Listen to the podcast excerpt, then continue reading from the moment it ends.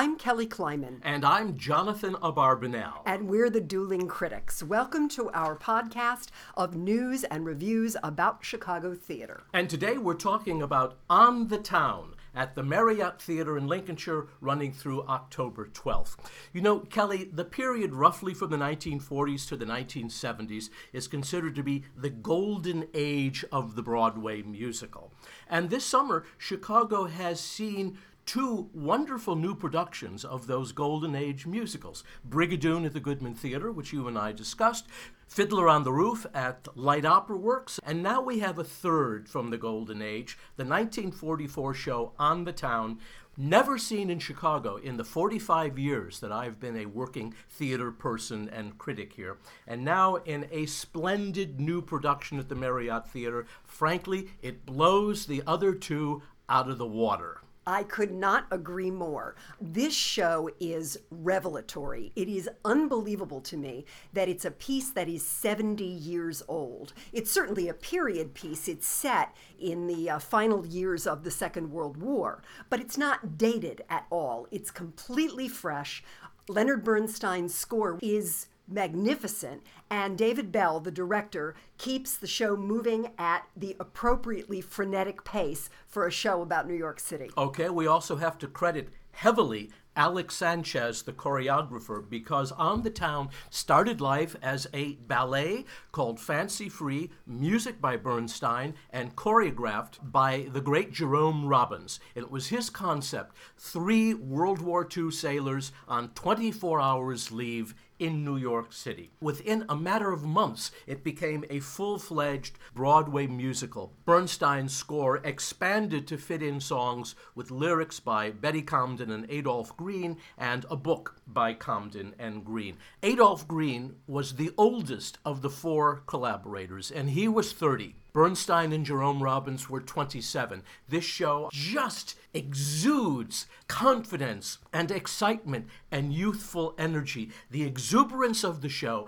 and the exuberance of this wonderful cast at Marriott Theater just bubbles over into the audience. Of course, you're right that Alex Sanchez is due all homage for the work that he's done with the choreography. I can say nothing more wonderful about it than that I wondered whether he had gotten Jerome Robbins' original choreography. I see that he hasn't. This is all his own work, but it reflects the best of Robbins, both the romantic and the athletic, which is familiar to many people who otherwise don't know about dance, because Robbins choreographed the movie as well as the stage play of West Side Story. One of the reasons the show has never been done in Chicago is because it requires six leads, three young men, three young women, who can both dance and also sing, and they have to do both very, very well. Also, Leonard Bernstein's music, which has that wonderful jazzy popular sound, but is far more difficult to play and sing than it sounds, and uh, everyone is splendid in this production. Now, I did say it's about three sailors on leave, and in twenty-four hours,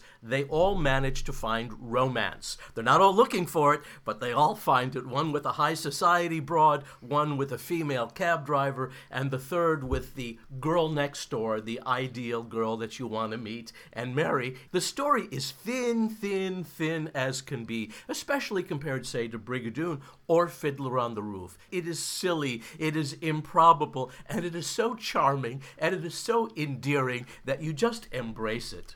Now, there are not a lot of well-known songs from this show, but probably because they also used it in the movie, probably everyone knows the iconic opening and closing number, New York, New York, it's a hell of a town, the Bronx is up, and the Battery is down.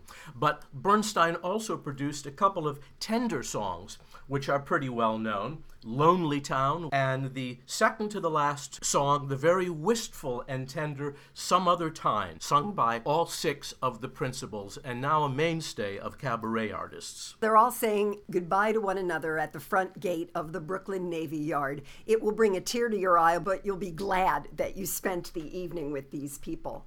We need to acknowledge the leads. The three gobs, sailors, are played by Max Clayton, Seth Danner, and Jeff Smith, who can sing and dance for days, and the only question is which one of them looks cuter in his sailor suit.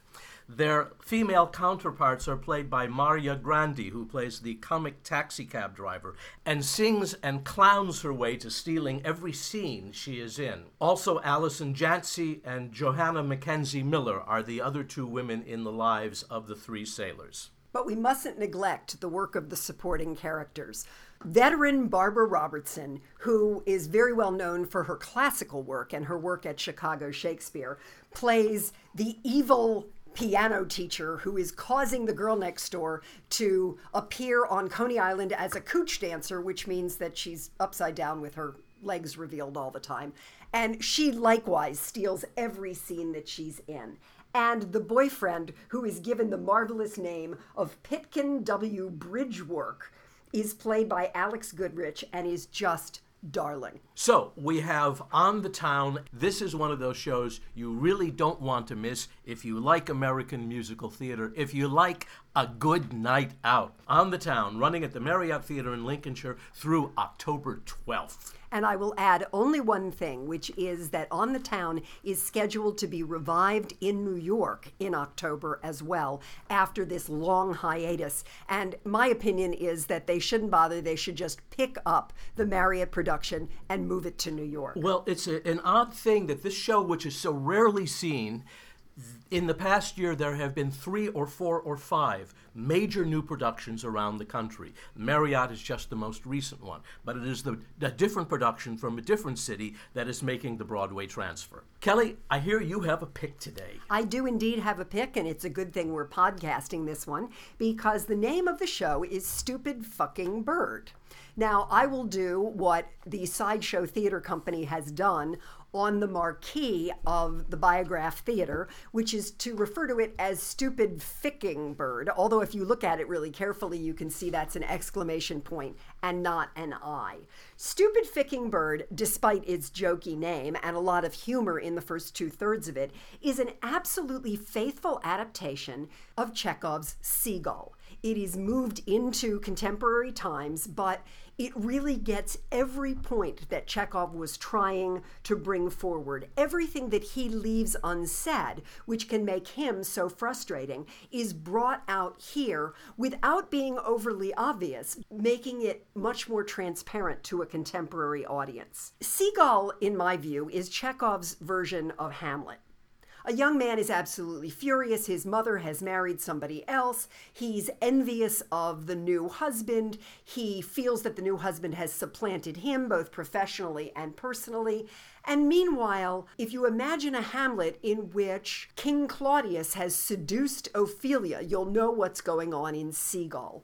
Our hero is in love with this woman. She decides to run away with the King Claudius character, with the older man, and thereby succeeds in destroying her life and destroying the life of the young man without in any way improving the life of the older man or of his wife. That's Seagull, and that is Stupid Ficking Bird. It interpolates songs played to a ukulele. It has sketches which send up theatrical pretensions, and it manages to genuinely get across how horrible it is to be in love with someone who doesn't love you and what insane things that makes you do. This is the Midwest premiere of Aaron Posner's play, and Jonathan Green has directed it for Sideshow, and it is terrific. It's a strong, thoughtful troupe. And I'm grateful that Sideshow has been allowed to join the Victory Gardens Resident Theater Company program. It clearly deserves that support. This is playing through September twenty-first, and don't miss it. It's a good show if you don't know Seagull, and a great show if you do. The Dueling Critics Podcast is a production of Miracle Podcasts. Remember, if it's a great podcast, it's a miracle. You can subscribe to our podcast in iTunes or go to dueling critics dot net and click subscribe by email to have us delivered to your mailbox hot and fresh every Friday morning. You can also listen to our back catalog in SoundCloud, follow us on Twitter at dueling critters dot com, and like us on Facebook. Most important, you can hear us on alternate Sunday mornings at eight o'clock on W D C B Radio ninety point nine F M, where we contribute to the arts section. I'm Kelly Kleiman. You can read Kelly's work at huffington post dot com and at chicago now dot com slash the non profiteer. I'm Jonathan Abarbanel. And you can read Jonathan at windy city times dot com, theater mania dot com, and footlights dot com. Thanks for listening. We'll see you next week.